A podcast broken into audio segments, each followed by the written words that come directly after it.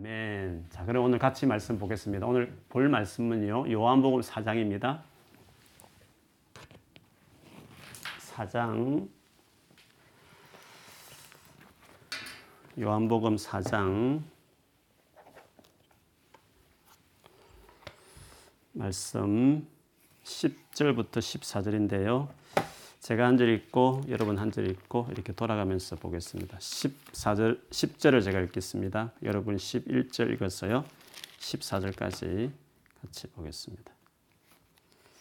제가 십 절 시작하겠습니다. 예수께서 대답하여 이르시되 내가 만일 하나님의 선물과 또 내게 물 좀 달라 하는 이가 누구인 줄 알았더라면 내가 그에게 구하였을 것이요 그가 생수를 내게 주었으리라. 제자가 이르되 주여 물기를 그릇도 없고 이 물은 깊은데 어디서 당신이 그 생수를 얻겠사옵나이까. 우리 조상 야곱이 이 우물을 우리에게 주셨고 또 여기서 자기와 자기 아들들과 짐승이 다 마셨는데 당신이 야곱보다 더 크니이까. 예수께서 대답하여 이르시되 이 물을 마시는 자마다 다시 목마르려니와 같이요 내가 주는 물을 마시는 자는 영원히 목마르지 아니하리니 내가 주는 물은 그 속에서 영생하도록 흘러나는 샘물이 되리라. 아멘. 아멘. 우리 자기 자신을 향해서 믿음을 선포, 선포할 때 능력이 있습니다. 여러분 옆에 계신 분이 계시면 또 축복하며 기도하십시다. 주님이 지금 나와 함께 계시니 걱정하지 맙시다. 주님이 지금 나와 함께 계시니 걱정하지 맙시다. 한 번 더 합시다. 주님이 여기 계시니 걱정하지 맙시다. 주님이 여기 계시니 걱정하지 맙시다. 아멘. 네.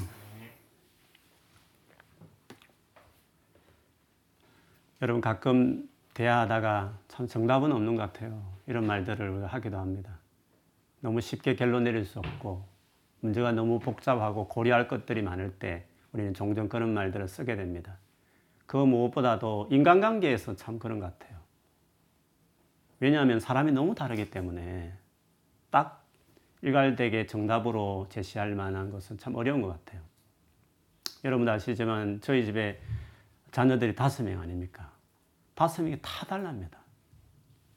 진짜 너무너무 달라가지고 우리 아이들 보면서도 참 이렇게 다른데 내 가진 생각, 내가 가진 어떤 의견들을 마치 모두가 다 그렇게 생각하면서 아, 어, 산다는 게 참 어떻게 위험할 수 있겠구나. 어, 너무너무 서로 생각들이 다르고 마음이 다르구나. 그러니까 충분히 대화하고 알아가지 않으면 관계를 맺어가고 또 서로 이렇게 사이좋게 지낸다는 것이 어렵구나 이런 생각을 하게 됩니다. 그래서 참 인간관계는 그래서 어려운 것 같아요. 그런데 주님과의 관계도 어쩌면 하나의 관계이다 보니까 여러분 어려움을 좀 경험할 때가 있습니다. 누구보다도 주님의 임재를 갖고 싶고 느끼고 싶고 주님과 친밀하고 싶은 갈망이 많은데 신앙생활 하다 보면 왜 이렇게 원하고 바라는 만큼 잘 안 될까? 도대체 어떻게 해야 될까? 이런 고민이 가끔 있을 때가 있지 않습니까? 그래서 오늘은 그런 부분을 좀 가지고 어떻게 주님과의 관계가 나아지는지 그리고 어떤 부분에 문제가 있는 것인지 하는 것들을 보고 싶습니다. 물론 정답은 없지만 그래도 어느 정도 관계 안에서는요 해답을 찾을 수 있고 방향들을 잡아갈 수 있죠. 무엇보다도 우리가 성경을 보는 가장 큰 이유가 뭡니까? 성경에서 뭐 살아가는 큰 도움 될 만한 교훈이나 지혜를 얻을 목적도 있지만 그 무엇보다도 하나님이 누구인지를 이해하게 되고 결국에는 그 성경의 도움으로 성경에서 말하는 하나님이 누구신지를 우리가 알게 되면서 하나님과 관계를 맺는, 잘 관계를 맺는 그 목적에서 우리가 성경을 보는 겁니다. 그래서 사람이 다양하듯이 한 번 만나도 이해할 수 없듯이 하나님 관계가 어려운 이유 중에 하나도요. 하나님이 정말 어떤 분인지 그분의 성격, 성향들을 우리가 놓치기 때문에 어쩌면 주님은 이러려니 하는 자기 생각이 도리어 관계 안에서 잘 풀리지 않고 갈등을 겪을 경우가 많이 있는 거죠. 오늘 본문에 나오는 이 한 여인과 주님과의 만남을 보면서 주님과 나의 관계를 어떻게 맺어가는지, 문제가 있다면 왜 그런지, 그리고 갈망한다면 어떻게 더 주님과 깊은 만남을 가질 수 있는지 이런 것들을 같이 보았으면 좋겠습니다. 그리고 그 마음을 가지고 오늘 같이 개인적으로 기도할 때요, 하나님 앞에 정말 나아가는, 주님을 깊이 만나고 경험하고 교제하는 그런 밤이 되기를 주님 이름으로 축원합니다. 아멘. 오늘 이 내용은 여러분 너무 많이 교회를 다녔으면 잘 아실 것입니다. 예수께서 유대라는 유대 땅에 있었습니다. 유대 땅은 이스라엘 지도를 보면 예루살렘이 있는 남쪽입니다. 그리고 현재 어디로 가려 하면 갈릴리로 가려고 하고 계셨습니다. 갈릴리는 지형으로 보면 위쪽입니다. 그러니까 남쪽에서 제일 위쪽으로 이제 예수님이 가시려고 한 거죠. 그렇게 되면 어떻게 해야 되겠습니까? 쭉 이렇게 올라가면 되는 거 아니겠습니까? 그런데 유대인들은 그렇게 쭉 직행을 하지 않고 좀 먼 거리인데 불구하고 오른쪽 위에 하면서 올라가는 경우가 많다고 합니다. 왜? 중간에 땅을 가고 싶지 않은 거죠. 그 땅에 어떤 땅에 있으면 사마리아 땅에 있었습니다. 사마리아 역사적으로 보면 남북이 나눠졌을 때 서로 감정적인 것도 있었지만 어, 그 사마리아 사람들은 외국 사람이 들어와가지고 이렇게 섞여버렸기 때문에 정통 유대인이 아니다 이렇게 해서 정통 유대인들은 사마리아 사람들을 이방인처럼 생각했습니다. 그래서 그 땅을 밟고 지나가는 것은 나를 더럽힌다 이렇게 생각해서 경건한 유대인들은 사마리아 땅을 피해서 좀 먼 거리고 어렵지만 오른쪽 위에서 그렇게 올라갔죠. 예수님도 그 상황을 모르실 리가 없는데 오늘 본문에 보면 그 사마리아를 특별히 사 절에 보면 사마리아를 통과하여야 하겠는지라 이렇게 말씀을 하셨습니다. 영어 성경을 보면 He had to go through Samaria 했습니다. had to라는 것은 우리 문법적으로 보면 반드시 뭘 해야 되겠다 이런 의미가 있는 거 아닙니까? 그러니까 예수님께서 그냥 편의상 이번에는 좀 빨리 가자 이런 의미로 한 것이 아니라 반드시 뭔가 가야 되겠다. 강한 의지를 가지고 좀 그곳을 사마리아를 가고 있다 하는 것을 알 수 있습니다. 그래서 오늘 본문에 나타나는 이 여인과의 만남은 우연히 그냥 우물가에 만난 것이 아니라 주님은 이 여인을 had to 어떻게 만나기 위해서 반드시 그 여인을 만나야 되겠다 이런 마음으로 성령 인도를 받고 예수께서 그 사마리아로 들어갔다는 것을 알 수 있습니다. 사마리아 중에서 수가라는 성이 있었습니다. 그리고 거기에 우물이 있었습니다. 그 우물이라는 것은 큰 거죠. 우리 식으로 하면 뭐 기업과 같은 것입니다. 전체를 살리는 중요한 생명의 원천이었으니까. 그래서 그 성이 귀한 성이었는데 그 우물가에 예수님이 앉아 계셨습니다. 시간은 육 시였고 우리 식으로 하면 정오 열두 시였기 때문에 더운 날씨였고 웬만한 사람들은 피해서 집에서 낮잠을 자든지 쉴만한 그 시간에 예수님 그 홀로 계셨고 제자들은 허기진 배를 채우기 위해서 음식을 찾기 위해서 마을로 들어간 상태였습니다. 그런데 그 시간, 아무도 오기 힘든, 오지 않는 그 시간에 한 여인이 물동이를 어깨 지고 그 우물가로 온 것이었습니다. 주님은 이 한 여인을 만나기 위해서 오래전부터 준비한 것처럼 그리고 결심하고 오듯이 아무도 가기, 가지 않는 어, 보통의 어떤 여행 경로를 어기면서까지 그 성에서 이 여인을 어, 기다렸던 것을 우리가 알 수 있습니다. 여기서 우리가 보듯이요, 주님은 언제나 우리와 관계를 맺을 때 그분이 먼저 하십니다. 항상 앞서가시는 분이십니다. 아담이 범죄했을 때도 아담하고 주님이 그 회복을 위해서 먼저 찾아오시는 최초의 사건도 보십시오. 여러분, 요한계시록 일곱 교회 중에 우리가 제일 문제 많다는 라오디아 교회를 봐도요, 그 교회는 주님과 인격적인 관계가 전혀 없었습니다. 오래도록 교회 생활한 모태신앙인데 전혀 주님과의 뭐 살아있는 관계가 전혀 없는 교회 중에 하나였습니다. 부자, 부자 교회였고 뭐 세상적으로 남부를 것이 없이 살아가는 교인들이 이루어진 교회였는데 주님과는 전혀 인격적인 관계가 없는 그런 교회였습니다. 그걸 어떻게 알 수 있느냐 하면 주께서 그 교회를 향해서 너희에게 정검 같은 정검을 주겠다는 그런 믿음을 말하거든요. 믿음이 없는 겁니다. 그리고 흰옷을 주겠다는 흰옷이란 것은 예수 믿는 사람에게 해당되는 걸맞는 크리스찬의 삶이거든요. 그리스도인다운 삶이 없는 겁니다. 믿음도 없지, 그리스도인 삶도 없지. 거기다가 안약을 주겠다 하셨는데, 안약이라는 것은 하나님의 뜻이 무엇인지 분별하는 건데, 지금 하나님의 뜻이 뭔지도 모르는, 그저 그냥 세상에 좋은 것, 풍부한 것, 그런 것만 가지고 쭉 살아가는, 그러면서 교회는 다녔지만 제도 믿음이라는 것도 없고, 그리스도인의 삶이라는 것이 그것도 없고, 그리고 하나님의 뜻이 무엇인지도 그렇게 알 수 없는, 관심이 없는 그런 교회가 이 라오디게아 교회였습니다. 그런데 주님께서 어떻게 하셨습니까? 내가 그의 너의 모든 것을 일소에 해소할 수 있는, 문제를 해소할 수 있는 믿음을 줄 수 있는 점검도 있으니, 내가 흰옷도 입혀줄 수 있으니, 그 안약도 너에게 줄 수 있으니, 내게 와서 내게 오라고, 사라고, 이렇게 말씀하셨습니다. 그 당시에 이 라오디게아라는 이 도시는 조금 전에 언급했던 금융업, 그래서 금이 유명했고요. 그리고 염색업이 많아서 옷감, 의류업이 많았습니다. 그리고 거기에 나오는 그 돌을, 아주 부드러운 돌을 해서 쉽게 말하면 지금의 어떤 메디션, 의학 그 제품들이 유명했는데, 특별히 안약으로 유명했습니다. 이 세 가지 때문에 라오디게아 교회가 부요를 누리고 있었거든요. 주님이 그 당시에 그 장사로, 정말 우리 옥스퍼드 스트리트에 있는 그 값진 숍처럼 상인들이 절비한 그 시장터에 물품을 판매하는, 물건을 사라고 외치는 그 상인 같은 그 이미지로 당신을 소개하신 것이었습니다.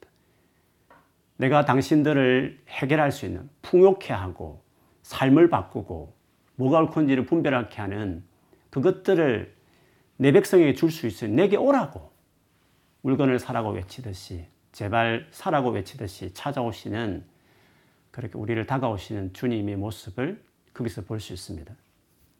그런데요, 예수님의 모습은 거기서 끝나지 않았습니다.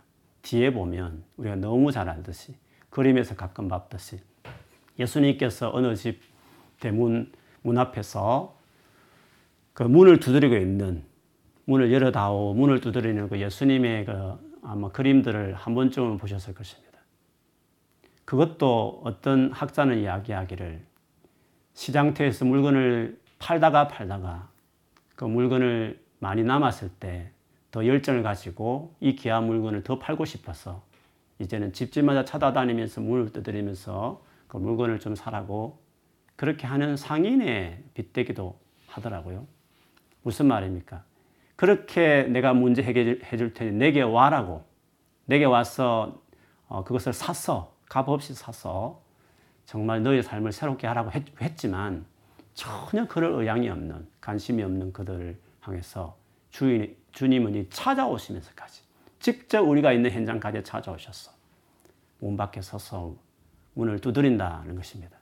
그런데 그 동사를 보면 계속 두드리는, 계속 서 있는, 이전부터 지금까지 오랫도록 문 열어줄 때까지 서서 기다리며 문을 두드리는 그 모습이었다, 이렇게 이야기들을 합니다. 그렇게 본다면 얼마나 주님께서 우리와의 관계를 맺기 위해서 적극적으로 노력하고 있는지를 성경 전체에서 우리가 보여줍니다. 그렇게 본다면 세상의 어떤 관계보다도 쉬운 관계 중 하나가 주님과의 관계입니다. 왜? 상대는 너무 원하고, 너무 적극적이고, 너무 포기하지 않는 채로 내게 다가오시니까 세상의 그 어떤 관계보다도 주님과의 관계가 제일 어쩌면 맺어지기 쉬운, 유리한 상황에 있다는 것입니다. 그런데 이상하죠. 이렇게 주님이 노력을 하고 애쓰는데, 그리고 나도 그렇게 원하는데 왜 관계가 생각하는 것만큼 이렇게 진전이 없는 것 같고, 깊어지는 것 같지도 않고, 또 때로는 어렵고 막 어떻게 될지 모르고 고민스럽고 그럴까요? 무엇이 그 문제가 있을까요? 오늘 이 사마리아 여인을 만나신 예수님과의 이 대화 속에서 한번 그것들을 살펴봤으면 좋겠습니다. 드디어 주님이 적극적으로 찾아오셨습니다. 라오디게아 교회를 찾아오듯이, 문을 두드리면서까지 적극적으로 관계를 이루기 위해서 찾아오셨듯이, 주님이 그 힘든 사마리아 지역을 애써 가지 않는 그 끝까지 들어가셔서 우물가에 이렇게 그 여인을 기다리고 있었다는 거죠. 그리고 그 여인이 드디어 다가왔을 때 주께서 그 관계를 어떻게 이끌어 가십니까? 제일 첫 마디는 물을 좀 달라 하셨습니다. 참 이 말을 곰곰이 생각하면 여러 가지 생각을 많이 하게 합니다. 물을 좀 달라. 사실 우리에게 주고자 하는 분이 도리어 도움을 요청하는 것을 보십시오. 그분이 지금 모든 걸 다 주러 오셨는데 우리에게 첫 건넨 말은 좀 나에게 뭘 달라. 물을 좀 달라. 이런 요청을 하셨습니다. 근데 여인이 이 말을 들었을 때 조금 놀라지 않습니까? 그 여인의 말을 들어보면 그 당시에 문화적인 배경을 아시죠. 지금 무슬림 여인을 아무도 없는 곳에 남자가 말을 건네고 접근하는 것이 무슬림 여인들에게는 뭐라 할까 성추행당한 같은 기분이 든다 하지 않습니까? 그 당시에 이 고도곤동아시아에 아무도 없는 외딴 곳에 남녀가 만나서 이야기를 한다. 이것은 정말 어색하고 어떻게 보면 잘 이해도 안 되고 또 그런 상황일 수 있는 겁니다. 근데 물을 좀 달라. 남자가 이렇게 여인에게 요청했습니다. 더구나 유대인과 사마리아인은 사이가 안 좋은 관계지 않습니까? 그리고 남자가 여인에게 이렇게 개인적으로 이렇게 접근해서 말을 건넨다는 것은 사뭇 이상하고 좀 불편하게 보일 수 있는 장면일 수 있는 거죠. 그래서 여인이 어떻게 유대 남자인 당신이 사마리아인 여인 나에게 물을 좀 달라 하십니까? 라고 그렇게 이야기했습니다. 주님이 모르실 바도 아닐 텐데 부탁하시고 그렇게 여인에게 보면 부담하고 어색할 수 있는 상황인데 불구하고 요청하시는 이 장면을 보면 우리가 주님과 처음 관계를 맺고 또 주님과 우리가 관계를 시작할 때 주님이 종종 우리에게 이 같은 식으로 말씀하실 때가 있습니다. 우리의 삶에 인트라, 인트랍트하기 위해서 우리가 좀 어색하고 때로는 불편한 것 같고 때로는 귀찮은 것 같기도 하고 때로는 하고 싶지 않은 마음이 내키지 않는 것처럼 보여지는 것들을 처음에는 요구하는 거죠. 그것들이 빌미가 되어서 그런 식으로 해서 관계를 그래서 시작하고 싶기 때문에 출발이 그분이 누구신지 잘 모르는 상황에서 막 요구하는 것들이 너무 강한 요구 같고 지나친 요구 같고 내가 원치 않는 것을 계속 말하는 것 같고 그런 느낌을 받는 거죠. 예배 참석해라, 큐티를 하자, 뭐 성경을 읽자, 셀리몸에 꼭 참석하자 등등 해서 별로 하고 싶지 않고 내키지, 내키지 않는 일들인 같은데 불구하고 계속 뭔가를 이렇게 요구하고 요청하는 계보들 있지 않습니까? 그런데 주님은요. 깊은 만남을 들어가기 전에 출발할 때는 그런 식으로 우리에게 말씀하실 때가 있습니다.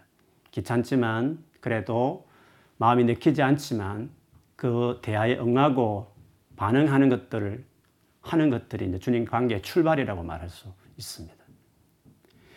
그런데 그 이후에 진지한 대화들, 예수님과의 여인과의 대화를 보면 지금 예수님과 여인의 대화가 사무 서로 이렇게 제대로 왔다 갔다 하지 않는 서로 다른 이야기 하는 것처럼 보여지는 서로의 말귀를 이해하지 못하는 대화같이 보여지는 장면들이 계속 묘사돼요.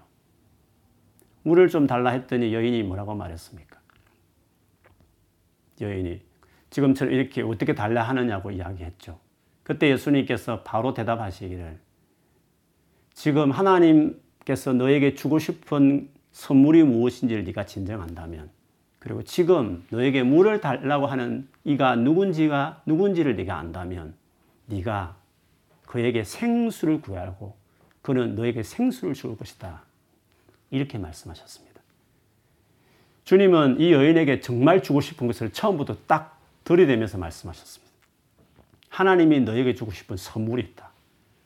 그리고 지금 말하고 있는 내가 어떤 자인지를 네가 좀 알아야 된다. 선물과 예수 그리스도. 그 선물은 완전한 만족을 주는 선물이셨습니다. 네가 완전한 만족을 주는 그 만족된 선물과 그리고 그걸 주러 온 나, 예수 그리스도가 누군지를 네가 안다면 그냥 이렇게 있진 않을 텐데 간절히 구했을 텐데 그러면 그것을 받았을 텐데 이렇게 이야기했습니다.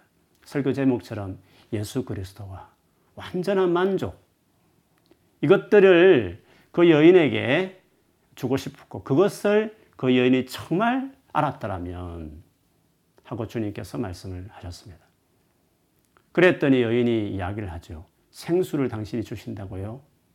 아니 지금 물길을 우물에 물길을 걸어도 가지고 계시지 않으면서 저 깊은 물에 물도 올릴 수 없는 분께서 무슨 생수를 주신다고 말씀하십니까?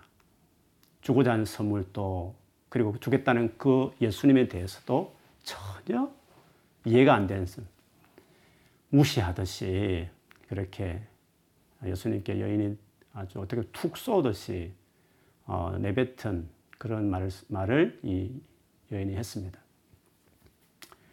그때 예수님께서 이어서 오늘 본문에 보시면 당신이 어떤 선물을 줄지를 설명하시는데 그 여인은 이 톡 쏘면서 더하여 말하기를 그 예수에 대해서 어, 당신의 예전의 조상이었던 야곱과 비교하면서 야곱은 이 놀란 우물, 우물을 주어서 자손 대대로 주고 있는데 당신이 지금 더한 물을 주겠다는데 야곱보다 더 크신 분이십니까? 라고 말했습니다. 이건희 회장은 대한민국을 뭐 이렇게 목에 살리는 삼성 기업을 세웠는데 당신은 그보다 더 큰 기업을 제공할 수 있는 사람입니까? 묻듯이 그렇게 예수님 그분에도 별거고 그분이 주고자 하는 생수에 대해서도 그렇게 어, 별거 없는 것처럼 여인이 이제 이야기를 하죠. 그런데 예수님이 진짜 당신이 주고 싶은 것이 얼마나 완전한지를 야곱이 주었다는 유물과 비교하면서 말씀하셨습니다. 이 물을 먹으면 다시 목마르지 않냐. 일시적인 만족을 주시면 또 목마르지 않냐. 그러나 내가 너에게 주고 싶은 물은 너 속에서 계속 퍼먼트하게 계속 목마르지, 메마르지 않고 계속 나오는 샘물 같은 그런 물을 나는 너에게 줄 수 있다. 그렇게 예수님이 답변했죠. 근데 여인은 그 말을 잘 이해할 수 없죠. 여인이 하는 말은 그럼 주세요. 여기 귀찮게 물기를 오지 않도록 하게 라고 답변을 하죠. 이상의 여인과 예수님의 대화를 한번 보십시오. 서로 전혀 여인이 예수님이 지금 얻어와 주고자 하는 것이 무엇인지를 전혀 알지 못한 채로 그저 자기 일방적으로 그냥 지금 물기로 온 그 물을 좀 주는 해결할 수 있는 더 잘해줄 수 있다면 뭐 그렇게 해주십시오라는 식으로 지금 이야기하고 있는 거죠. 어쩌면 우리가 주님과의 관계에서 어려움을 겪는 가장 큰 문제, 공통적인 문제는 여기에 있습니다. 예수께서 우리에게 주고 싶어 하는 것과 정작 우리가 주님과의 관계 속에서 우리가 받고 싶어 하는 것이 너무 다른 것입니다. 우리는 학위는 좀 끝냈으면 좋겠습니다. 우리는 좀 제대로 된 직장인 하나도 찾았으면 좋겠어요, 주님. 그것이라도 좀 해주시면 좋겠어요. 그리고 결혼을 좀 해서 가정을 이루었으면 좋겠어요. 가정을 이루었으면 좀 내 집만, 집이라도 좀 장만했으면 좋겠어요.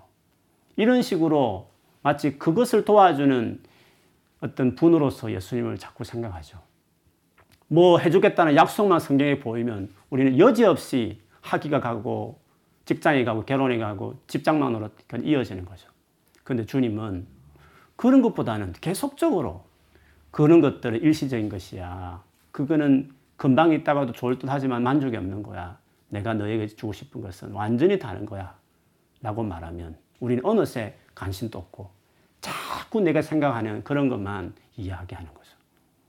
그래서 예수님이 정말 주고 싶은 그것이 무엇인지도 모르고 이해할 수 없기 때문에 계속 오늘 여인이 여기서 물길로 온 그 입장에서 그 물만 제대로 잘 얻을 수 있는 것만 있다면 좋겠다. 이런 마음으로 계속 구하는 것이죠. 우리가 주님과의 관계 안에서 계속 어려움을 겪는 이유는 주님은 구해도 백 파운드도 안 주는 분 같고 실제는 삶에 전혀 도움 안 되는 것 같고 천국, 천국 가는 것, 지옥 안 가고 천국 가는 부분에 대해서는 예수님 예수님하지만 실제 내가 살아가는 삶에는 전혀 내 삶 안에 뭔가 해주는 것도 없는 것처럼 보여지는 예수. 그래서 서운하고 주님 나의 삶에 관심이 없는 것 같고 이런 주님과 예수님의 마음의 이 갭 차이를 도무지 좁히지 않으니까 여기서 그냥 머물고 이 관계 때문에 이런 식의 태도 때문에 주님 관계가 계속 어렵다고 그렇게 이야기하는 것입니다. 그런데 주님께서 이런 상태로 우리에게 계속 두지 않으시죠. 주님께서 오늘 여인에게 당신과의 깊은 관계로 초대하기 위해서 새롭게 대화를 끌어가십니다. 이 부분을 우리가 좀 집중할 필요가 있을 것 같아요. 주님이 그 여인에게 갑자기 하신 말씀이 있습니다. 어떻게 보면 대화의 쭉 진행 상황에 전혀 어울리지 않는 갑자기 툭 튀어나온 말같이 보입니다. 그 말은 뭐였습니까? 내 남편을 불러오라 말씀하셨습니다. 지금 갑자기 가족 이야기한 것도 아니고 왜 갑자기 생뚱맞게 남편을 이야기를 꺼낸 것일까요? 내 남편을 불러오라 라고 말했습니다. 그러자 여인이 탁 한풀 꺾이죠. 퉁명스럽게 말했는지 아니면 힘 빠진 채로 말했는지 뭐 우리가 직접 실물로 본 건 아니니까요. 저는 남편이 없습니다 라고 여인이 대답했습니다. 그때 주님이 말씀하셨죠. 맞아, 네가 남편이 없다는 말이 맞아. 네가 남편이 다섯이 있었고 지금 있는 남자도 너의 남편이 아니니 네가 남편이 없다는 말이 오라 바른 말이야 라고 이야기했습니다.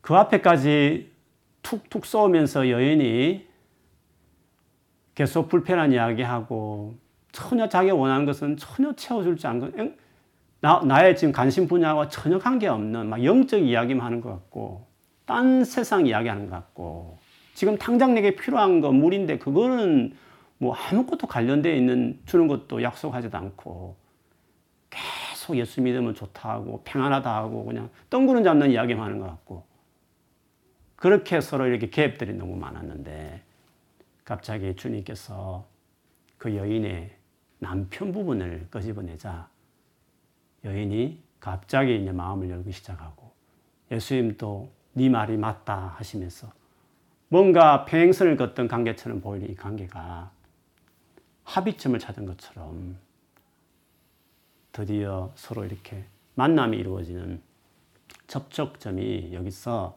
나타났습니다. 이 여인에게 남편은 어떤 의미였을까요?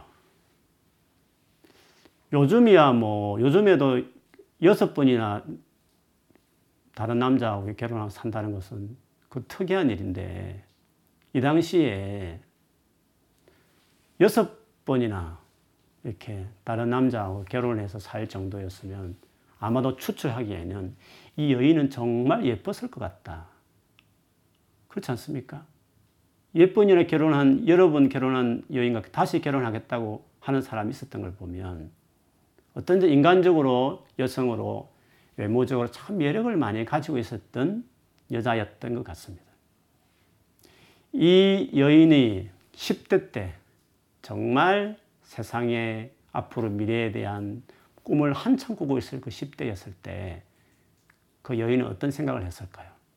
백마를 탄 남자들, 십 대부터 수많은 주변의 남자들이 자기를 보면서 눈길을 보낼 때마다 자기는 내가 앞으로 정말 멋진 남자를 만나서 아름다운 가정을 이룰 것이라는 어떤 여인들보다도 이 여인은 그런 꿈을 아마 꿨을 것입니다. 그래서 결혼을 했는데 거기에 큰 상처를 입고 또, 이, 또 다른 남자를 또 사랑해도 사람 만나서 결혼을 했는데 또 상처를 입고 또 남자를 만나서 또 상처 입고 무려 여섯 번째에 해당되는 남자와 살고 있는 이 여인. 그래서 이 남편이라는 이 단어는 과거에는 여인의 가장 갈망을 표현하는 단어였습니다. 자기 인생에 어떻게 보면 가장 큰 소망이었고 희망과 같은 자기 인생의 제일 아름다운 모습을 표현하는 단어가 그 십 대 소녀였을 때 아마 남편이었을 것입니다. 그런데 지금은요. 지금은 그 어떤 이보다도 어떤 사람보다도 가장 자기에게 고통과 수치와 절망을 안겨준 단어가 되어버렸죠.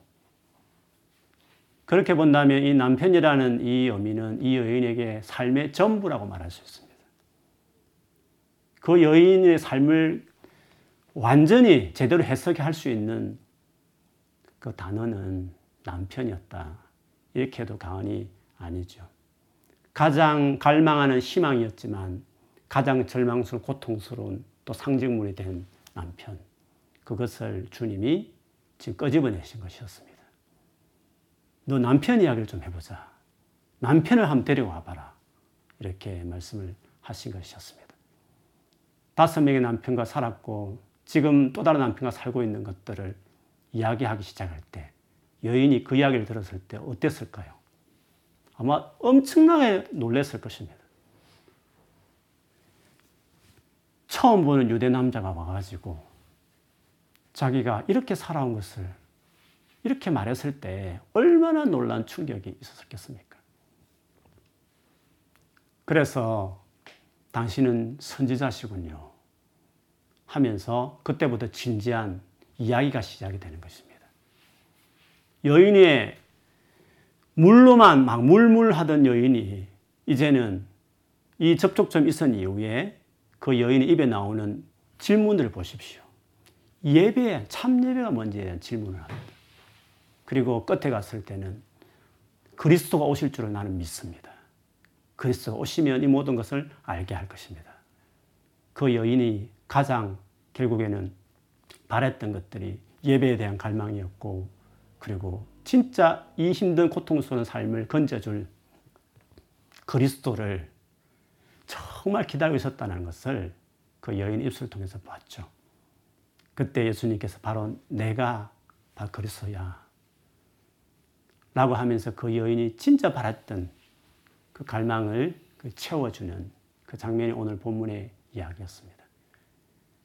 그래서 우리에게 실제로, 실제로 필요한 것은 학위도 아니요, 직장도 아니요, 어떤 내가 행복한 가정을 이룬 거나 아니면 뭐 세상에 그럴듯한 좋은 집을 사서 좋은 차를 소유해서 다니는 이것이 표면적으로 필요할지 모르겠지만 그러나 여러분에게 남편 같은 요소, 여러분 삶의 전부라고 말할 수 있는 최고의 갈망이었고 혹은 최고의 수치스럽고 절망스러운 그 부분에 집중해보면 더 이상 그것들이 나의 진정한 갈망이 아니라 오늘 이 여인의 고백같이 진짜 세상 누구도 채워줄 수 없는 하나님이 채워줄 수밖에 없는 그 주님과의 만남이 있는 예배와 나를 온전히 구해줄 수 있는 그 대상이신 그리스도를 간절히 바라는 고백이 거기서 나올 거예요. 그래서 주님은 그 남편의 문제를 끄집어내시면서 여인을 깊이 만나주시는 그 일들을 하셨습니다. 여러분, 우리가 주님을 만나는 데 있어서요, 여러 가지 과정들이 있지만 주님과의 진정한 만남은 바로 나의 진심 어린, 나의 내 삶의 제일 중심에 있는 내 친구도 부모에게도 아무리 친한 사람도 말할 수 없을 만큼 꽁꽁 숨겨져 있는 나를 진짜 누구라고 말할 수 있는, 해석할 수 있는 그 부분, 그 부분을 주님과 쏟아내면서 나아갈 때 그거를 쉐어하고 공유할 수 있는 관계까지 되어졌을 때 그 지점에서부터 이제 주님과의 진정한 만남이 있는 것입니다. 놀랍지 않습니까? 주님은 그 여인의 이 부분을 아셨듯이 역시 지금도 주님은 우리의 그 부분을 정확하게 보고 있다는 것입니다. 정확하게 그걸 잘 알고 계시다는 것입니다. 그래서 지금 당장 눈앞에 보여지는 학이나 뭐 이런 세상적인 것들을 구하는 것보다도 그거는 네가 열심히 하면 돼. 그건 열심히 하면. 아니 좀 없어도 뭐 세상은 그냥 사는 거야. 그거 그렇게 중요하지 않아. 그 정도로, 그 정도 채워주는 관계로 나를 생각하지 마. 너 남편 문제 있잖아. 네 삶의 가장 큰 문제 있잖아. 너의 삶의 가장 중요한 갈망했던 그거 있잖아. 진짜 네, 너 삶 전체를 설명해낼 수 있는 제일 중요한 그 중심 있잖아. 나는 그곳에 나 너와 함께하고 싶고 그것을 내가 이해하고 있고 알고 있고 그 부분에 대해서 내가 도와줄 수 있고 그것들을 새롭게 조명할 수 있는 그런 존재로 나는 너 앞에 있는 것이야. 물 좀 달라고? 우물 여기서 더 이상 물 기르지 않도록 물 좀 기르지 않던 정도로 해주는 정도의 그리스도를 기대하고 관계할 것이 아니라 너의 삶을 완전하게 만족시킬 수 있는 대상으로 그런 그리스도로 나는 네 앞에 있는 것이다. 그러니 진지하게 진짜 누구에도 말하지 못한, 누구에게도 쉐어할 수 없었던 진짜 너 자신을 내가 알고 있으니 그걸 가지고 나와 같이 만나자. 주님이 그렇게 하시는 것이었어요. 그래서 그 만남 이후에 여인이 완전히 바뀌지 않습니까? 그 바뀐 증거가 뭡니까? 물동이를 버려두고 그 동네로 들어가지 않습니까? 많은 사람을 깨워서 내가 그리스도를 만났다면서. 이후에 보면 많은 사람들이 그 우물가에 그 마을 사람들, 성 사람들이 나와서 예수를 만나는 장면이 뒤에 이어서 나옵니다. 그 처음에는 물 달라, 물 좀 주는 존재로 그렇게 시작했던 그 여인이었지만 이것은 우리에게 중요하지 않다 이제는. 그래서 버려두고 달려가듯이 완전한 만족이 채워졌기 때문에 이제는 물이 있든지 없든지, 내가 학위가 있든지 없든지, 내가 뭐 좋은 직장 들어가든지 못 들어간지, 하나님 해주시면 감사하고 못 해주더라도 그냥 성실하게 살면, 입고 먹는 것으로 자는 것이 있으면 만족할 줄 아는, 왜? 완전한 것이 채워진 사람에게는 그런 물 정도는 그렇게 중요하지 않는, 많이 있으면 좀 부럽기는 하지만 그렇다고 그렇게 주눅들 필요도 없는, 내 인생이 가치 있고 없고 성공했니 성공하지 않은 이런 척도도 아예 안 되는 완전한 나 자신이 회복되는, 주님이 서두에 말씀하신 것처럼 네가 말하는 건 물이라는 거, 네가 지금 세상에 살면서 필요한 그것들 다시 먹으면 한 일 년 정도는 좋을지 모르겠어. 그러나 다시 목말하지만 내가 너에게 주고 싶은 것은 영생하도록 솟아나는 샘물, 완전한 만족이야. 완전한 만족을 주고 싶어 라고 말씀하셨어요. 그렇기 때문에 우리는 거기까지 나아가는 관계가 돼야 될 줄 믿습니다. 그러기 위해서 주님이 요구하는 게 귀찮은 단계도 있을 수 있고, 또 주님 내가 원하고 바란 것들 안 이루어져서 서운하고, 뭐 약속은 대단하게 하는 것 같은데 불구하고 결국은 뭐 해주는 거 없이 내가 그냥 다 한 것 같이 보여지는 인생으로 주님 관계 모호하고 막연하고 서로 교감이 없는 그 정도의 머물러 있었는지, 아니면 진짜 이 여인과 같이 진정한 만남을 기대하신다면 여러분 삶에 제일 중요한 정말 그 부분, 그 부분을 주님이 알고 계신다. 정확하게, 깊이, 내보다 더 정확하게 아셔서 같이 하기 원하시는 그 분으로 여러분 받아들이셔야 돼요. 그리고 그분과 깊은 만남을, 예배라는 주제, 그리스도라는 주제까지 그분과 깊이 교통하다 보면 드디어 내 인생을 완벽하게 채우시고 만족해 하시는 그런 주님의 은혜를 경험하게 되는 줄 믿습니다. 여러분, 거기까지 나아가는 사람이 되야 될 줄 믿습니다. 오늘 이 밤에 기도하실 때요, 나와 주님의 관계는 어느 정도까지인가, 어느 지점인가, 한번 그것을 여러분 물어보시고 또 하나님께 여쭤보십시오.